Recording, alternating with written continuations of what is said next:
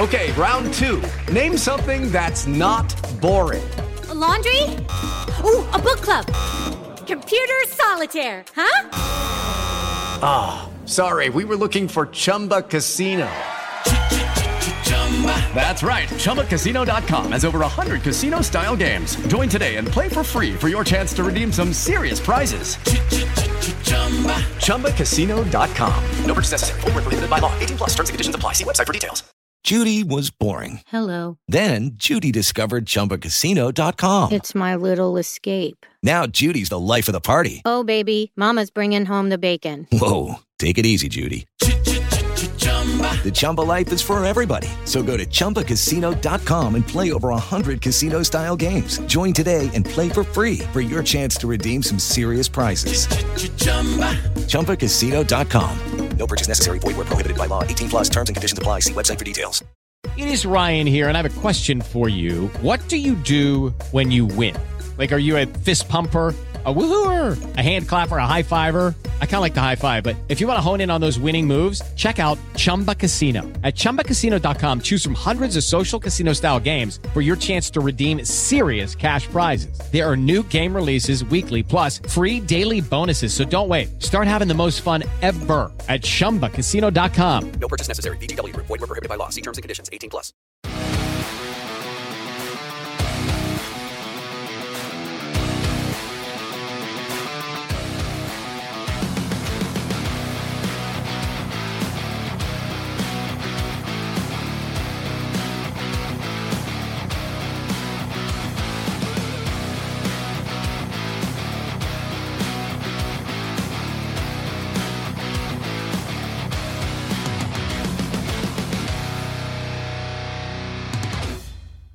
Legends, and welcome to the Celtic Down Under podcast. This is uh, part two of our season review. Thanks to everyone who tuned in and has watched part one already on YouTube or listened to it via our audio through your podcast apps. We appreciate that.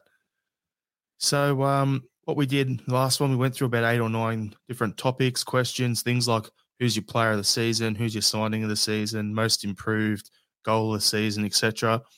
And the four of us just spoke about what our favorites were, and yeah, we just went around the room that way. So um, yeah, we'll keep keep at it that way and uh, crack on with the rest of the topics we want to discuss. So if you've got any comments or you want to answer what your thoughts are to these questions, please do so in the comments section, whether in on YouTube, if you're on Facebook or Twitter or whatever, let us know there as well.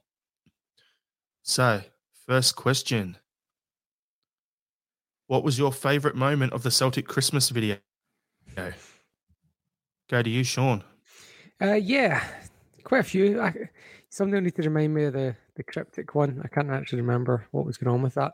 Uh, but my my favorite moment, and uh, the, they they do a pretty good job every year, don't they, with the Christmas video?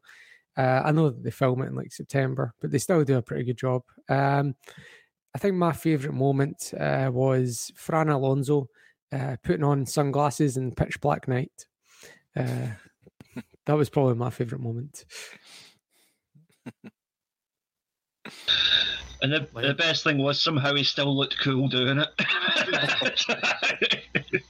no, um, I, I was um, I'm going to go for the slightly sentimental angle here and just say the uh, the tribute to Bertie Auld. Um, the one that was above the stadium during the ad, and also the wee shout out to him at the end, I thought was just really nice and really classily done. Um, it would have been easy to have a, a tribute to somebody in that and have it be tacky, but no, that that was handled in a very a very dignified and classy way. And That was that was nice. John. yeah, there's a couple that I wrote down. Um, I thought uh, having all the Santa's letters being sent first class Postecoglou was quite oh, good. Yeah. yeah. it's good dad fun. Um, yeah, it was a good dad fun. I also quite liked uh, Juranovic, Juranovic doing the Salt Bae because because he looks like the dude that does the. that was, was that what it, oh, yeah. Like, I don't know. The, I don't get it. The reference. dude, the the chef, the the Turkish guy who's the Salt Bae. Um, ah. Yeah, have you not seen it? He's he's got a mad restaurant in London now where he does a steak oh, it's not a steak, it's like a, some sort of beef cut um, that has you know the the bone still in it, and it cooks so so you put it off. But he's wrapped it in gold. It's the most expensive beef steak you can get in London because the whole thing is edible gold. What's the point? It's that gold doesn't taste of anything. You're spending stupid money on. Anyway, that's the salt. That's the Salt Bae. He does all that stuff. Still better value for money than Aaron Ramsey. it's true. uh, yeah, that's a good one. Uh, and yeah, then my favorite has to be the laptop. Gavin Strachan his laptop has to. Yeah. It's it's just the key thing for me. As long as soon as I saw that, I was just like almost on the floor laughing. Brilliant. what, what was the hidden detail? It was something about fifty-five or something. What was it? Remember? Oh, that's right. no, I can't. I'm gonna have to. Uh, let me. I'm gonna do some googling. I'm gonna do some googling because that was. It was some sort of jibe, wasn't it? To, we've done 55. Um, I can't something. remember. No, who knows? It's a long time yeah. ago. It's it's May now. That was December. Eh, six months ago. yeah, all, all good. Uh, well, you know, uh, applying Rangers fan logic, I guess I should just look back at Christmas and say thanks to the wife for the Highlander DVD. You know, there can be only fifty-five, I think it was. Anyway. All right. So next question: Who will be next season's Tony Ralston and why? Over to you, Sean. Uh, yeah, this one's kind of stealing a bit from a different question, but sorry, give me a second. Uh, sneeze, sneeze. Uh, but I'd actually had to look through the squads and there wasn't too many candidates. Uh, the one I'm actually going to wish cast this one, and I'm going to say Mikey Johnston. And I know it's quite speculative, but the only one, the only other one I could see that I could really think might be uh, would have been Liam Scales, but I'm just not sure he's uh, going to cut it. To be honest, uh, or going to do it next season anyway. Liam, um, you know it's difficult because everyone who we wanted to deliver this season pretty much has. Um, I if he stays, Karamoko Dembele. There we go. That that'd be my hopeful again, like as as Sean said with Mikey Johnston, more than hope than expectation because boy's at the age now where if he doesn't make it this season, it's it's not going to happen for him at Celtic. So hopefully, hopefully next year is his year. Johnny. Yeah. So, um, look, I took this quite literally um, in the sense that if we look at Tony Ralston's uh, trajectory at, at, his career in Celtic, um, what other player has uh, has had a similar like path? So um, has to be fairly young because I think Ralston's only like twenty three. Is that right? 22, 23? Yeah, twenty three. Yeah. 20. So he's still still young. Has to be still young, uh, relatively speaking. Um, has to be has to have been at Celtic for a little while.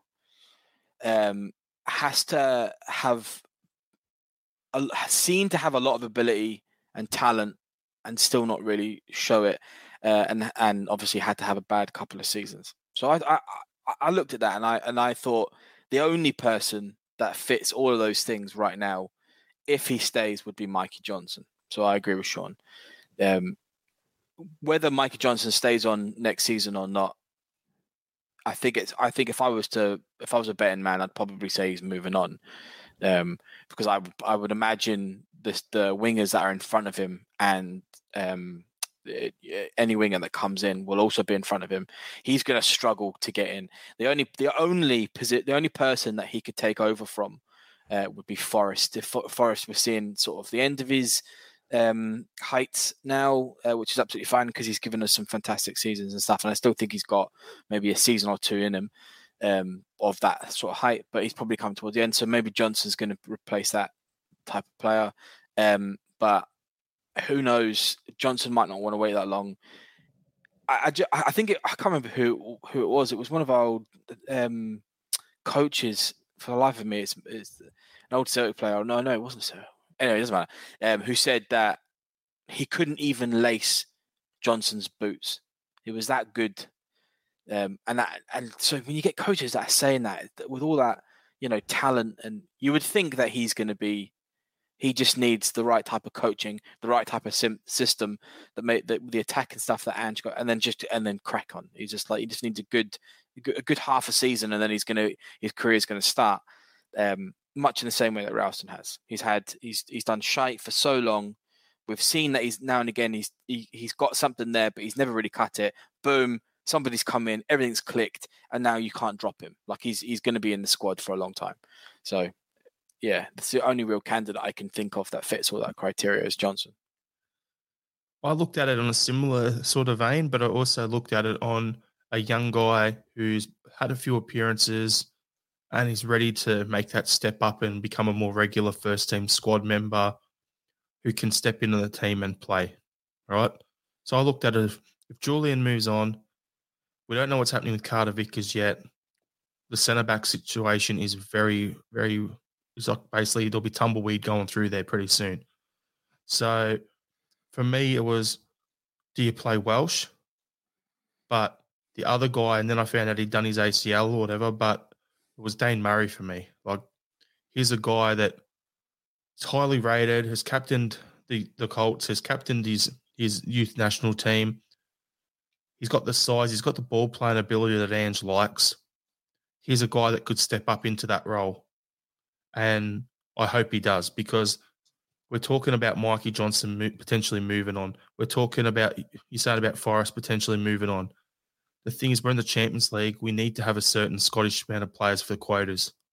So I'd like to see one of those two guys make that step up into there and it be a young Scottish guy who will be on our, our B list or our A list or whatever it is and count as a local homegrown guy because that's what we need, not only in Europe, but it's good to see that and have, it's good to have a Scottish core at Celtic. I mean, would you expect it to be someone like Shaw or Urhoghide, or are we just saying it's, you know, like uh, these guys got a chance? You know, if they're not getting a game at Motherwell, if we're sending them out on loan to Belgium with like options to buy, what chance have they got really?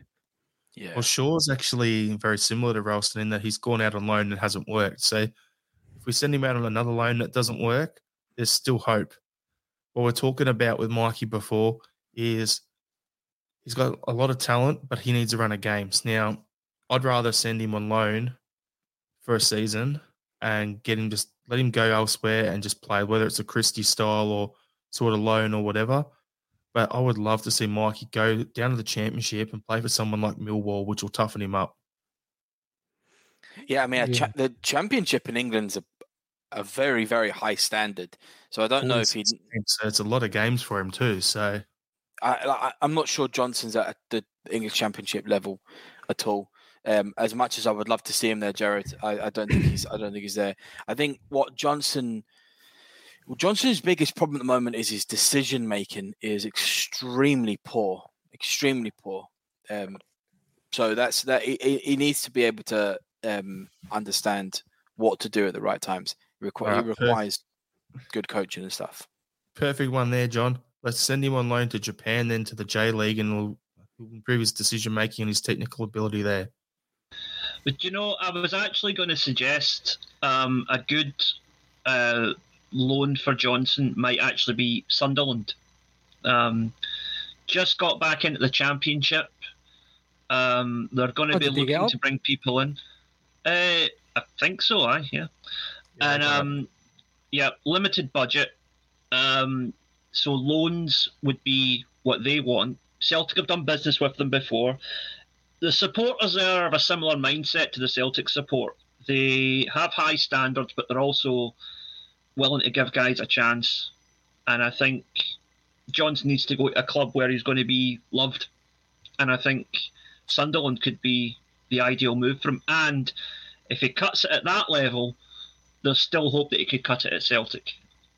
So, yeah, I think that would be the ideal move for him. And he'll get his head on TV with Netflix. Yeah, there's that as well. and the Duffer get um, link up too. There you go. There's another one. Makes too much Just, sense, Liam. Just hope he doesn't come across as as much as a cock as Aidan McGeady did on that show. what What do you reckon? Uh, Scott Robertson's chances of being the one that makes it in the team? Because he's going to be 21 now when he Yeah. uh, start next season. He's one that I, I did bring up when I when I was on Axom last as well, and he's one that I, I rate. I think he's a chance, but at the same time, it depends what we do recruitment wise. I know Ange said he wants another midfielder, so it's like, okay, what sort of midfielder is he going to bring in? Is he going to bring in another number ten when he's got Turnbull, O'Reilly, and Hatate who can play there? Is he going to bring in another eight, or is he going to bring in a six? So Robinson's chances of breaking in is all going to depend on what we do recruitment wise with that one midfielder that Ange wants to bring in. Is he um, Robinson an attacking midfield? Well, look, I'd, to me, having from when I've watched him, it seems more like a six or an eight, it's not a ten. And as six last season on out on Yeah, loan.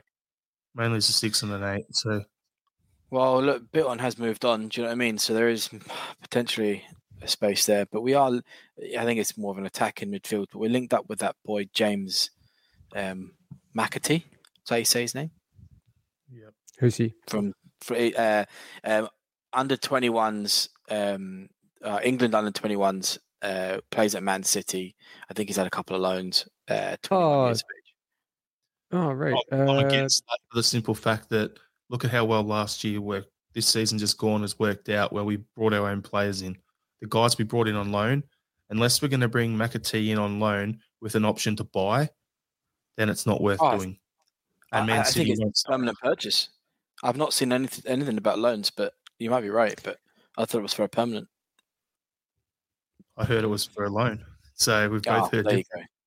Yeah. So who knows? um, I don't want it. Let's see. It says loan to Swansea potentially is what's on the cards at the moment. Man For City wanna Robertson. keep- No, Oh McAtee. no, for McAtee. There you go. Yeah. Yeah. Right. Well, who knows? Who knows? Maybe, maybe Robertson's got a, uh, uh, a chance to break into the team as well. Yeah. And, and and when he was when we had the COVID season and and he was playing, didn't do. I, I don't seem to remember um, him doing a lot wrong. Seem to remember him being quite decent. So Uh, you need to be better than that to cut it to Celtic, though. you do, you do. Young guy though. All right, on to the next question. It looks like a squad clear out is on the cards. We're just talking about this. If you had to keep one player from Johnston, Ajeti, Barkas, Soro, Bolingoli, or Jullien, who would it be and why? Sean. Oh, definitely Mikey Johnston for me. Uh, I still believe that you don't. ev- Everything we've just said, I'm not going to retread it all, but yeah, the, that reason. Uh, the other ones, the other one that I would have maybe said is Jullien, because I still like Jullien. I still think he's got value as and particularly set pieces. But if uh, I do appreciate that he might not have the kind of turn and nous that you need to play in a Postecoglou system. He might not be quite as suited to that. He's a bit more doesn't turn as quickly, a bit more cumbersome. Uh, so I'm not upset about him going, uh, even though I did like him, but uh, back in the day. Liam. I, I I took the approach to this of like um thinking who is going to make the biggest leave the biggest gap in the squad if he leaves. Um, now we've already discussed that Johnston is on the fringes because we have several wingers already who are better than him at the moment. Um, Barkas, I hope he goes on to become a great goalkeeper, but I don't think it's going to be at Celtic under any circumstance. Ajeti, again, you know, three or four players ahead of him in the team already. Um, the only one who would be missed really would be Jullien. So, for that reason alone, considering that Carter Vickers is not confirmed for next season yet, and even if he was, I reckon we need one more centre back as cover anyway if Jullien goes. Um, for that for that reasoning, I would say Jullien. Johnny. So I'm I'm clearly on the same vein as everybody else. Um, Johnston purely on ability. Um, probably I, I would I would imagine he's away though. Um, but I agree. Uh, right now we need at least one more centre back. That's we we that, I I feel like that's an absolute requirement. So if Jullien moves on, and this is also assuming that Carter Vickers is definitely coming to Celtic, because all right, as of right now, um, it looks like it's on the on the uh, cards on the table sort of stuff. Um, but what for for Jullien's ability alone, that would be a huge hole. And I, I, would would not be surprised that he's away because of his comments um, and he's spat the dummy. Um, because if you if you feel like you're that good, you should be able to fight for your position every single day, every single training session. And the fact that he's just not getting games just means that he's clearly a little bit of ego and pride in there, uh, and that's just not going to suit Ange, and it doesn't suit Celtic. So yeah, for me, pff, Jullien's a decent centre back. He's a very decent centre back. We know what we get with him. So to, to for him to move on would require us to get two very similar centre backs, like as in similar in ability. Um, so that's a huge that's a huge task. Yeah, for me, it's very similar. I keep Mikey, but I put him on loan for a season, as we just touched on. However, in terms of squad balance, yeah, losing Jullien is the potential to be a big issue, especially if Carter Vickers doesn't come in. Jullien, this time last year when we're talking about Ange coming in and who's going to be the captain, for me, it was out of McGregor or Jullien. He was the guy that I thought could have been a captain. And with how many issues we had of scoring from corners this year and free kicks, I think we missed Jullien's size and, and uh, aerial ability there. However, to use a um a term from I can't remember what TV show. As soon as I heard his, I read his comments in the paper. I just thought, now you've gone and done it. He put his foot in his mouth big time, and yeah, that's the end of him at Celtic, as far as I'm concerned. The other guys, the Eddie won't miss him. Barkas won't miss him. Let's just get some cash back for them. That's a waste of ten million pound right there. Soro, there's another two million pound down the down the gurgler. Not going to miss him. Bolingoli, the less said, the better. Um, yeah, it's going to be. I'd keep Mikey, but put him on loan. The rest. See you later. One thing is, I don't know people read too much into this, but a, lot of those players have got low squad numbers, uh, which suggests to me that they're, you know, were considered first team players and are therefore on first team salaries. So it might not be so easy to shift them because uh, they're hardly going to get an increase uh, where wherever they head to next. Uh, you know, Barkas number one, Jullien number two, Soro number 12, even Mikey Johnston's number 19, uh, Ajeti number 10. these are all like, yes, we value you guys as first team players, so they're probably getting at least five figures a week. So best of luck getting them out the door. Mm. I'm, and look, I'm I'm reading a lot into this to be fair, but I think Ajeti's attitude when we did the um, trophy celebrations at Celtic Park, wearing the sunnies, walking around, he was sort of on his own, not really engaging. I think in his head he's off. I think he's very much setting up with his agent to get another club. But I agree with everybody else. It's it's going to be it's not it's not a given that we're just going to get rid of all this deadwood and it's as easy as that. And all these clubs are just waiting for us to sell them. So we might see Jullien for another season or two, or however long his contract is. One more season. One more. Oh, yeah. uh, Mikey's got three years. Mikey Johnston's yeah. got three years. That's what I'm saying. Put him on loan. We can afford to do that. Jullien's got one season left.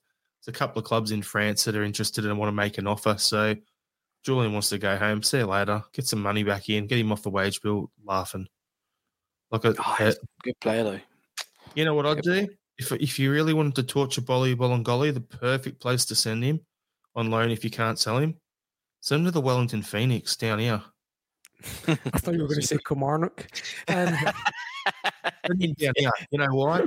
Twenty something games a season. It's cooking hot everywhere else but he'll be playing at, at a Wellington, so he's constantly got to do the travel back and forward from New Zealand to Australia every second week.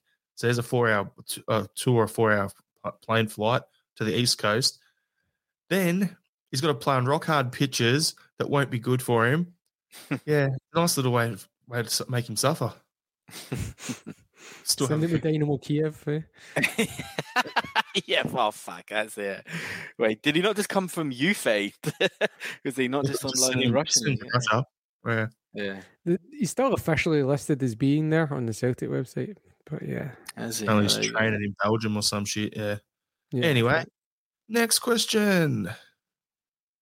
Which of this season's departures would have made a great impact under Ange if they stayed at Celtic and why? Well, I, I think we're probably honing in on the three uh, big that went big names that went out: Ajer, Edouard, and Christie. Uh, and for me, it would have been uh, Christie would be the number one. Uh, you could kind of see it a bit when he was here uh, before he left, when under Ange, like to the point where we all started to kind of get a bit of a, oh, maybe he's going to stay. Maybe he looks like he's enjoying himself. You know, he seems to be fitting in with a system. You know, and, and even all that aside, like when he did go, we were really short in those wide positions until Maeda came in. Uh, we did really miss his presence, even if whether you, no matter how much you rate him as a squad, we missed that quality in those positions. Uh, you know, we, you, I'm sure you guys tell me if I'm wrong, but we did all start to believe that he was going to stay, and then he just went. So I'll agree with you. Sean, because that's who my one would have been. I was going to say Christie for the fact that he, with the way we press and he has 17 lungs in his chest, like he could just press all day. So even though I didn't like the fact that he constantly shoot the ball into Rosette every single time he'd have a crack from outside the box, the pressing and the defensive ability is what we would have missed. The other two, Edouard didn't seem interested at all and just was looking for his move. And the same with uh, Ajer. So yeah, I think it has to go down to Christie as my option. What do you reckon, Liam? Yeah, yeah, same here. Um, for what you've just said, Christie was the only one of those three that actually looked as if he was even considering being part of Ange's plan. I don't know if Ajer ever even played under Ange. Um, No. no. don't think he did. Edouard, Uh, He, was- he was sold away for the Midtjylland, first Midtjylland game. aye, that that aye, because I, I seem to remember him, he was. I think he was still part of the the technically part of Celtic at that point, but he was left out of the squad because he made clear he was, was down doing his medical or something the day before the game. Aye, aye. Um, Edouard played a couple of games at the start of the season, but just still looked as off the pace as he'd been at the end of last season. Um, just not, not interested. Um, and just that kind of sulky way that he, he gets when his form dips. And Edouard is a fantastic footballer, but he's not a grafter. He's not a runner. He's not a hard worker. And to be honest, he's just not an Ange's type of player at all. I don't think. Um, you know, you could you could maybe build a team around a player like that, but I don't think it really fits in with Ange's philosophy to have any passengers. So, no, for that reason, Christie was the only one that ever even came close. I'll, I'll give you the other names of players that left, and you can stop me if you think there's anyone. Um, we had Vakoun Issouf Bayo, uh, Jack Hendry, Olivier Ntcham, Scott Brown, Leigh Griffiths, Marian Shved. Uh, you, the rest of them look like loan departures. Uh, yeah, that's it. The rest of them are all loan departures. Do you know the Cham's not a bad shout as somebody who would do very well under Ange's system, but he was also a bit of a. Uh, he could also be quite lazy, um, in in uh, not not necessarily always working for the ball, but he was actually very good positionally. So um, he, he yeah, uh, Cham's a very good shout. Um, I, I agree with everybody. Right, if we if we're just to those are the three big departures. We've discussed it. I would say out of all three of them, Edouard's definitely not going to be thriving under Ange's system.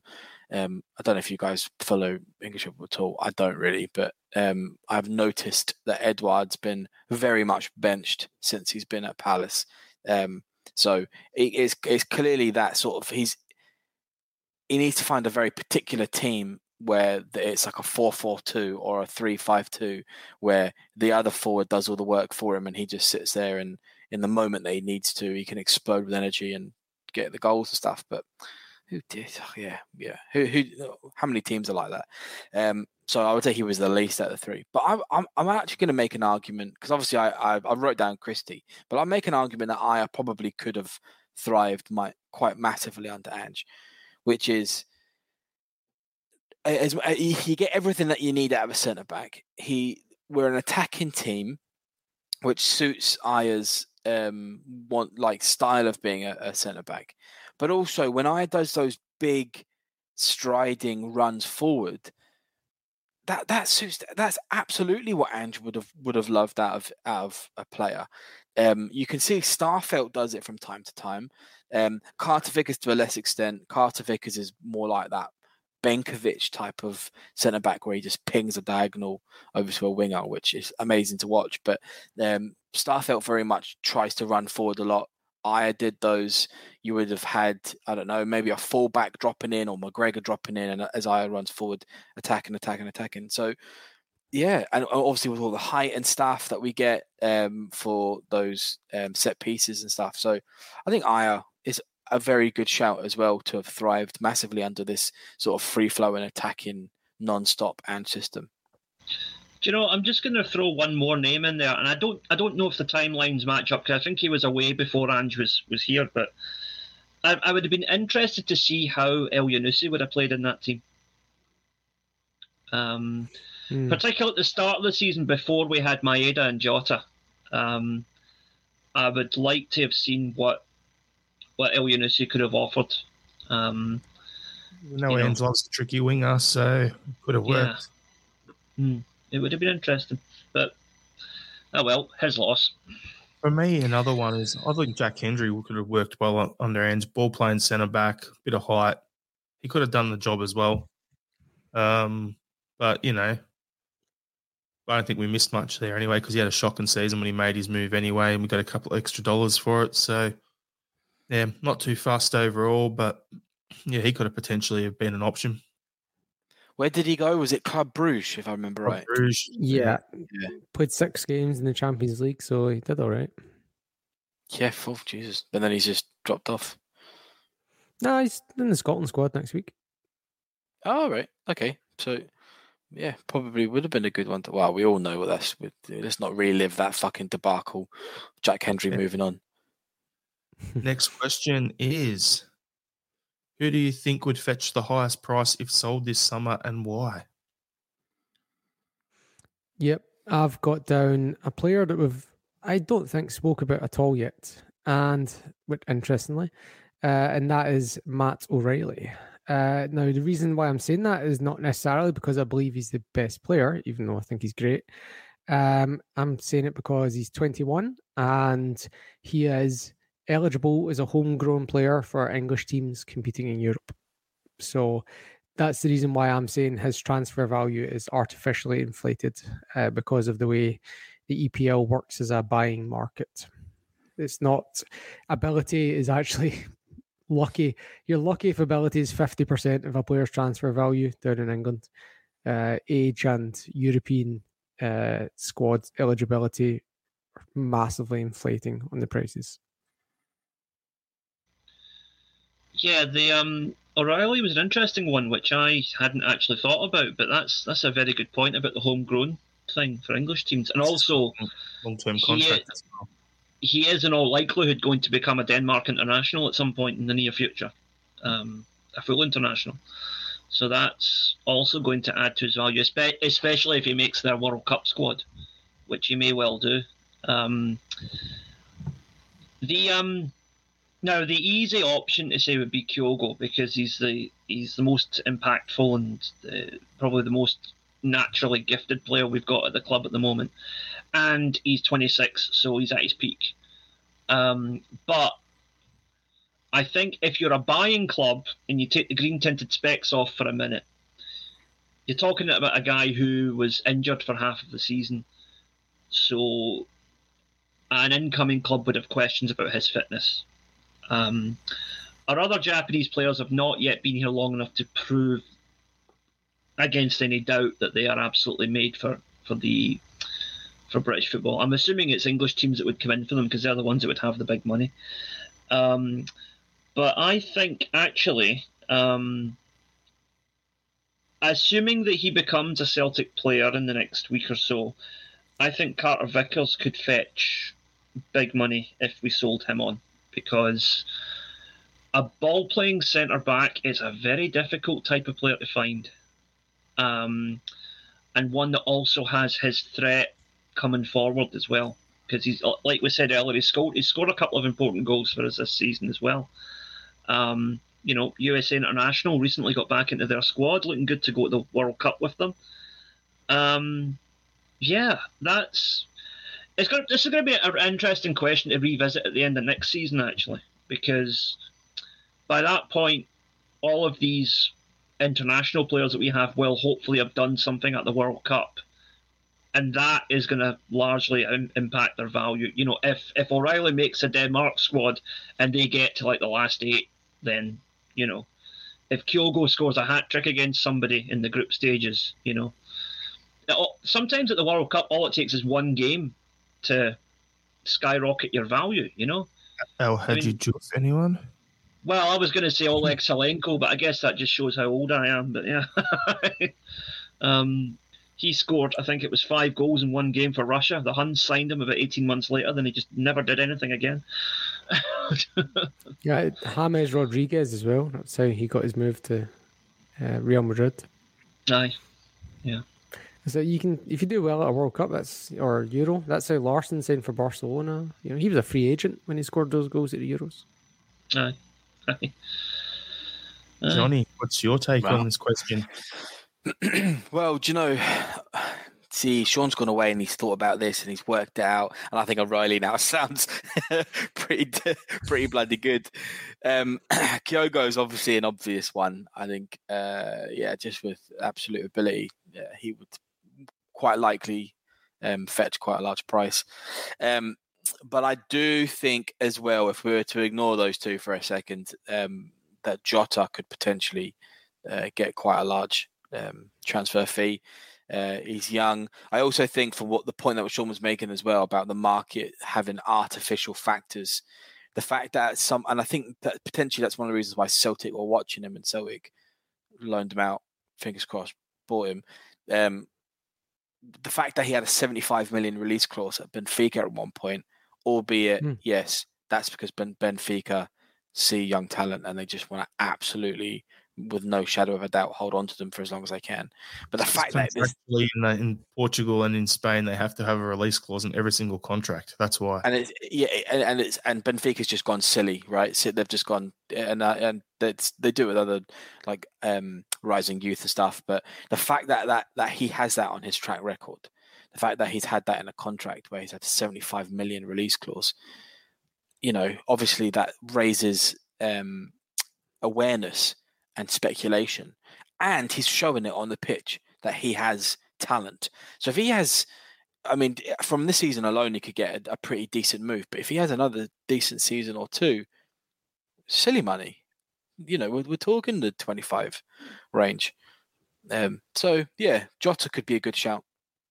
Yeah, Jota was one I was thinking of because I'm like he could he'd be like our version of Jack Hendry was for um what's it called the Ostend or whatever it was in Belgium where you know we sign him at the end of the contract for that, but then you could flip him for a shit ton extra cash after that. So I wouldn't want to do that, but here's one option. Another guy because we're thinking here, long term contract, won the league young player of the year, had double digit goals and assists this season Liel Abada, for me, mm-hmm. he's someone that we'll make a pretty penny on when we sell him. I don't think compare it. We'd probably get comparable money for him as we would for um O'Riley, in my opinion. But if Jota was to come in and we were able to and we sold him straight away, I think Jota would be ahead of him. But yeah, it's um is a potential one as well. But totally agree. Not for sale, everyone. Not for sale. Yeah, you, you, he, want, was. You want, you want to buy Liel Abada? Oh, okay, no worries. This is him. He's number 19 for Celtic, and he refer- responds to Mikey. yeah, uh, Abada was the one when Brendan Rodgers randomly appeared at Celtic Park. We're like, oh, f- who's he? Who's he here to watch? And, yeah. and the one we all assumed was Liel Abada. Uh, it seems maybe since then it was actually Juranovic, but um, yeah, that was the one at the time we all assumed. So that's definitely yeah in the same lines of uh, Matt O'Riley, a young player. Uh, the only difference being he's not uh, going to count towards a European squad, but yeah, same idea really. All right, on to our next question. What should be next season's European aspirations? Uh, I've written down here uh, Europa League last 16. Uh, I know that we talked about before about how whatever that mob across the city can achieve, we should be able to achieve too. Uh, but and they've they've taken years to build to that stage. You know, steady progress each year in Europe. Uh, so I think next year steady progress would be uh, maybe a third place finish in the Champions League group and then uh, get through one round in the Europa League or maybe even two if we get lucky with the draw. I think that would be representing steady progress. I'll jump in here quickly. Yeah, my one was going to be win a win a knockout stage after Christmas. That's pretty yeah. much all I want. Whether that's in the Champions League, Europa League, whatever, get through to that point and win win one because it's been too long. Over to you, Lamb. Yeah, um, breaking that knockout stage hoodoo is uh, is going to be a big psychological one. Um, Champions League, we've not been in it for a few years. We could, depending who we get, you know, we might go get second place and get through to the last 16, or we could end up finishing bottom. It really does depend on who we get. Um, and um, you know we are in pot four, so we're going to be the perceived weakest team in whatever group we're in.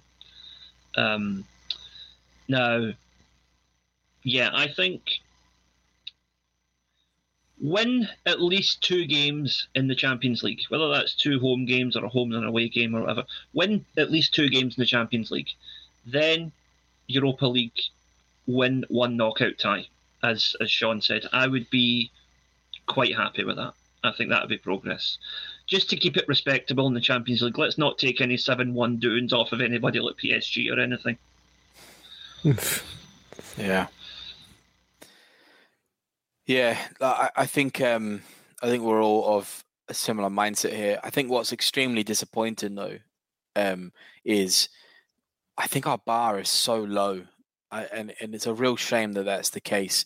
But I really do think as far as what I've seen on social media uh, and listened to on other pods and stuff is is the aspirations of what we should be going for in Europe. That bar is set so incredibly low from where we should have been, and, and I, I, genuinely believe that. Um, we had we had such good momentum for a while. Obviously, during the the Lennon's second season, I guess, um, that all just fell by the wayside. That who gave a shit at that point? It was everything was all the wheels were coming off and stuff. But um, the, I, the fact that you know for a long time we've been talking about ah, oh, we'll just it's a bonus to get European football after Christmas. I shouldn't. It should. We shouldn't be thinking like that. We've got a gold star above our logo. We should be expecting to be there. Exactly. Look, when the fact I, I don't think it's I don't believe it's possible for us to drop into the Conference League next season. I, don't, I, mm. don't, I, I haven't really worked out. I think if you were to get, uh, I think I, I don't know. I don't. I don't think it's actually possible for, to drop from. You can't drop the from the stage. stages of the Champions League down to Euro, down to the Conference League. You can only drop down one comp. So yeah, if we come, that's what if we're in a group of four and we come last, we're out. If we come third, we're into Europa League yeah, knockouts. If the top two, we stay in the Champions League. Uh, that, that's what I thought. So, um, so obviously our, our chance of having a little bit of European success again got absolutely smashed by a team we should have, by all accounts, probably beaten in Bodo Glimt. Um, as much as they are a rising team in Europe and they and they were a very very good team, we should be doing teams like Bodo Glimt, right? That's I, I guess I, am basing that off history, but our aspirations should very much be um, the fact that we've got to like um, break this duck as well. Again, why is that a thing?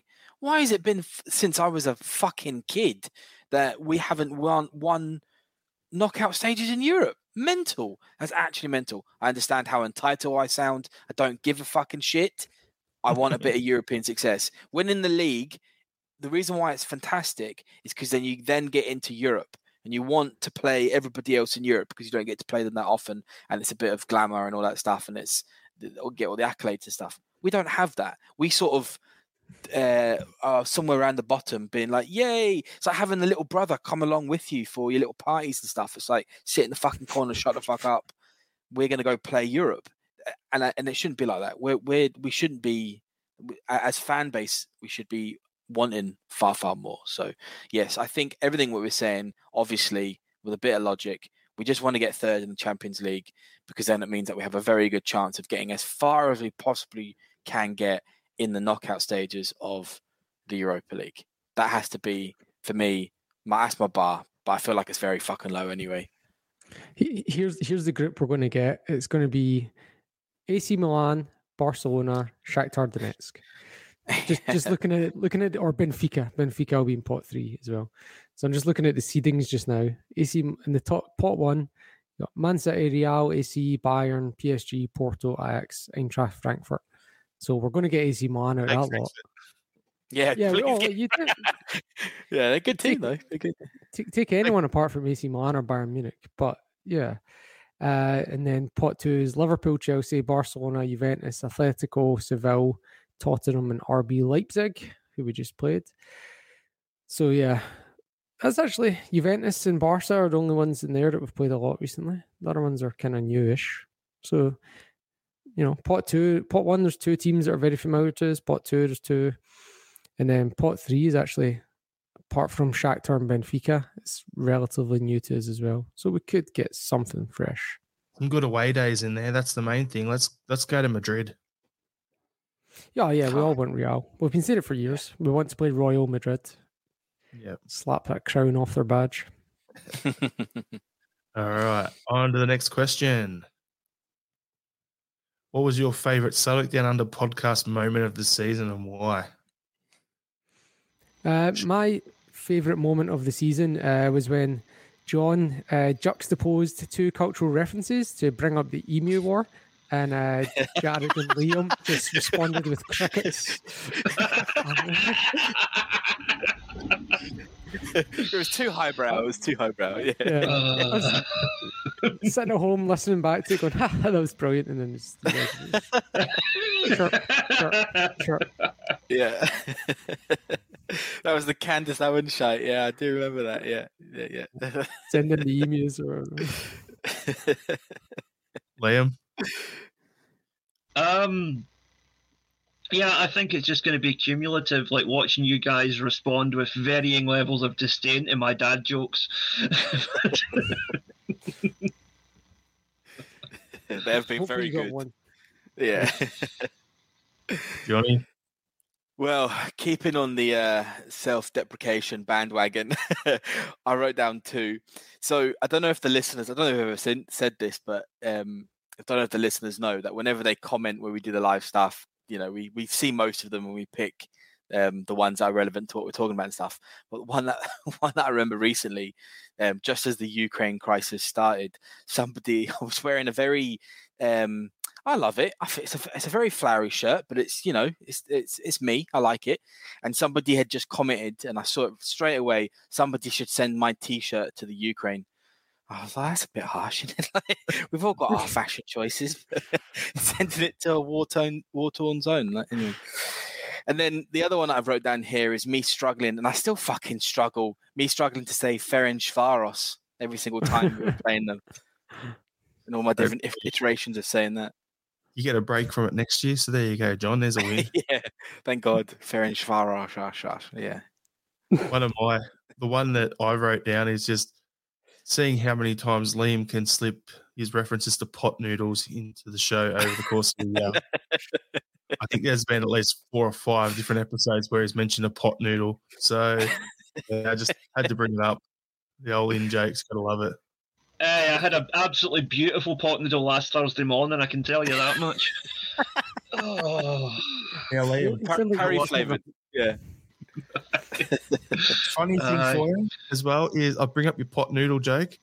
Now, mm-hmm. on our hundredth episode, it was called a hundred pot noodle. That was the episode name, right? and on that episode, ties into our last question topic to go through. Our preseason fearless predictions. Let's see how bad we got them, right?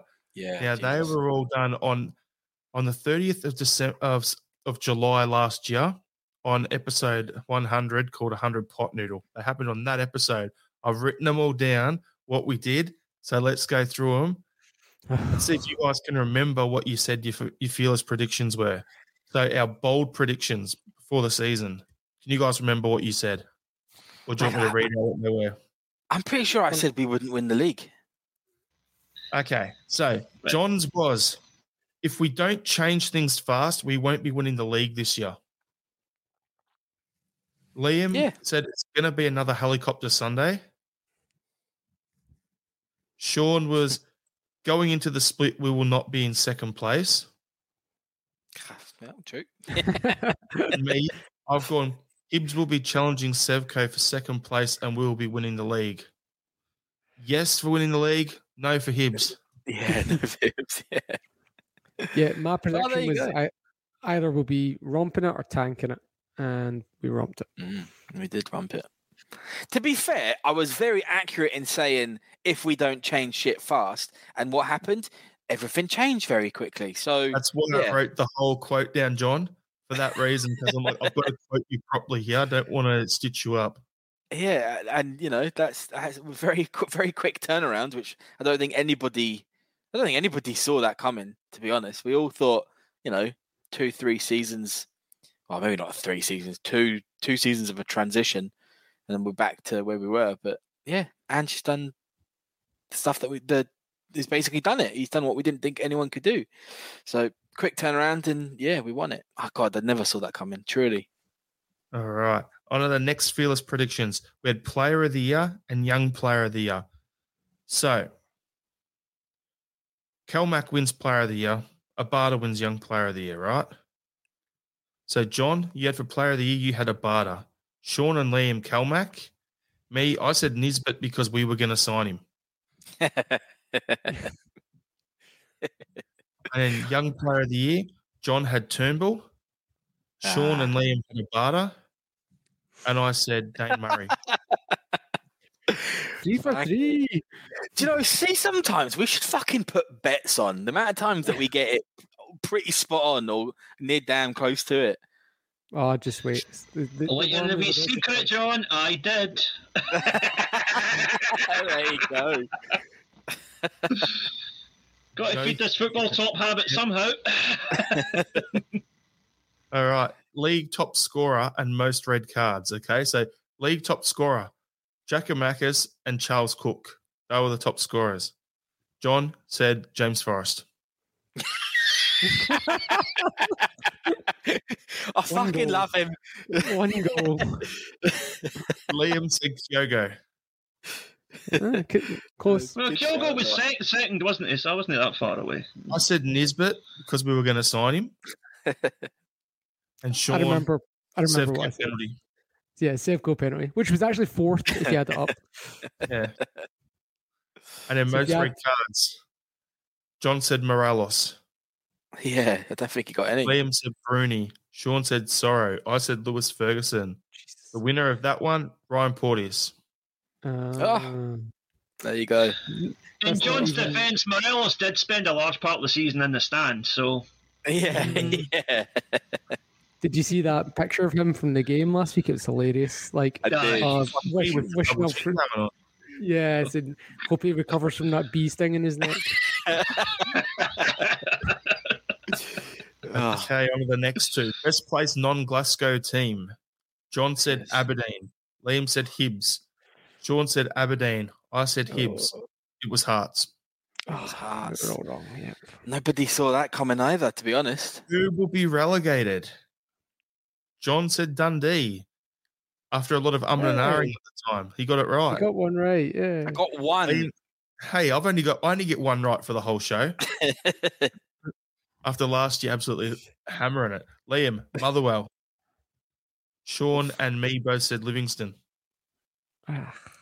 Wishful thinking. yeah. On to the last the last one was first club to change manager.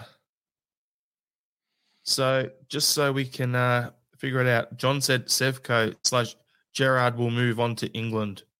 First chance he gets. Uh, Was that Liam- first? Liam said the same. Sean said it's between Livy and Ross County. I pick Livy after a lot of umming and ahhing. I said Hmm. St Johnstone because Callum Davidson will take over as Scotland manager. so Hmm. Gerrard left on the 11th of November last year. Jack Ross was then sacked by Hibs on the 9th of December. They're your first two. So Gerrard was the first one to You leave. beauty. Thank you, Stevie G.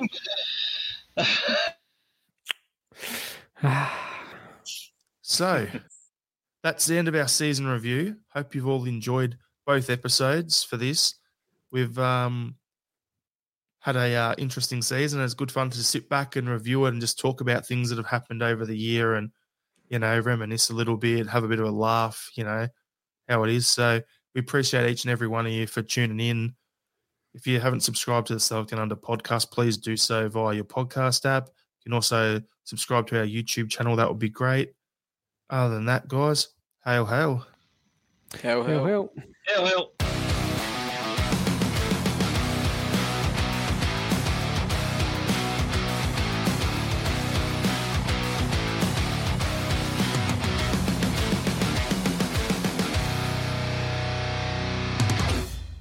B. Sports Social Podcast Network. With the Lucky Land slots, you can get lucky just about anywhere. This is your captain speaking. Uh, we've got clear runway and the weather's fine, but we're just going to circle up here a while and uh, get lucky. No, no, nothing like that. It's just these cash prizes add up quick. So I suggest you sit back, keep your tray table upright, and start getting lucky. Play for free at LuckyLandSlots.com. Are you feeling lucky? No purchase necessary. Void where prohibited by law. 18 plus terms and conditions apply. See website for details.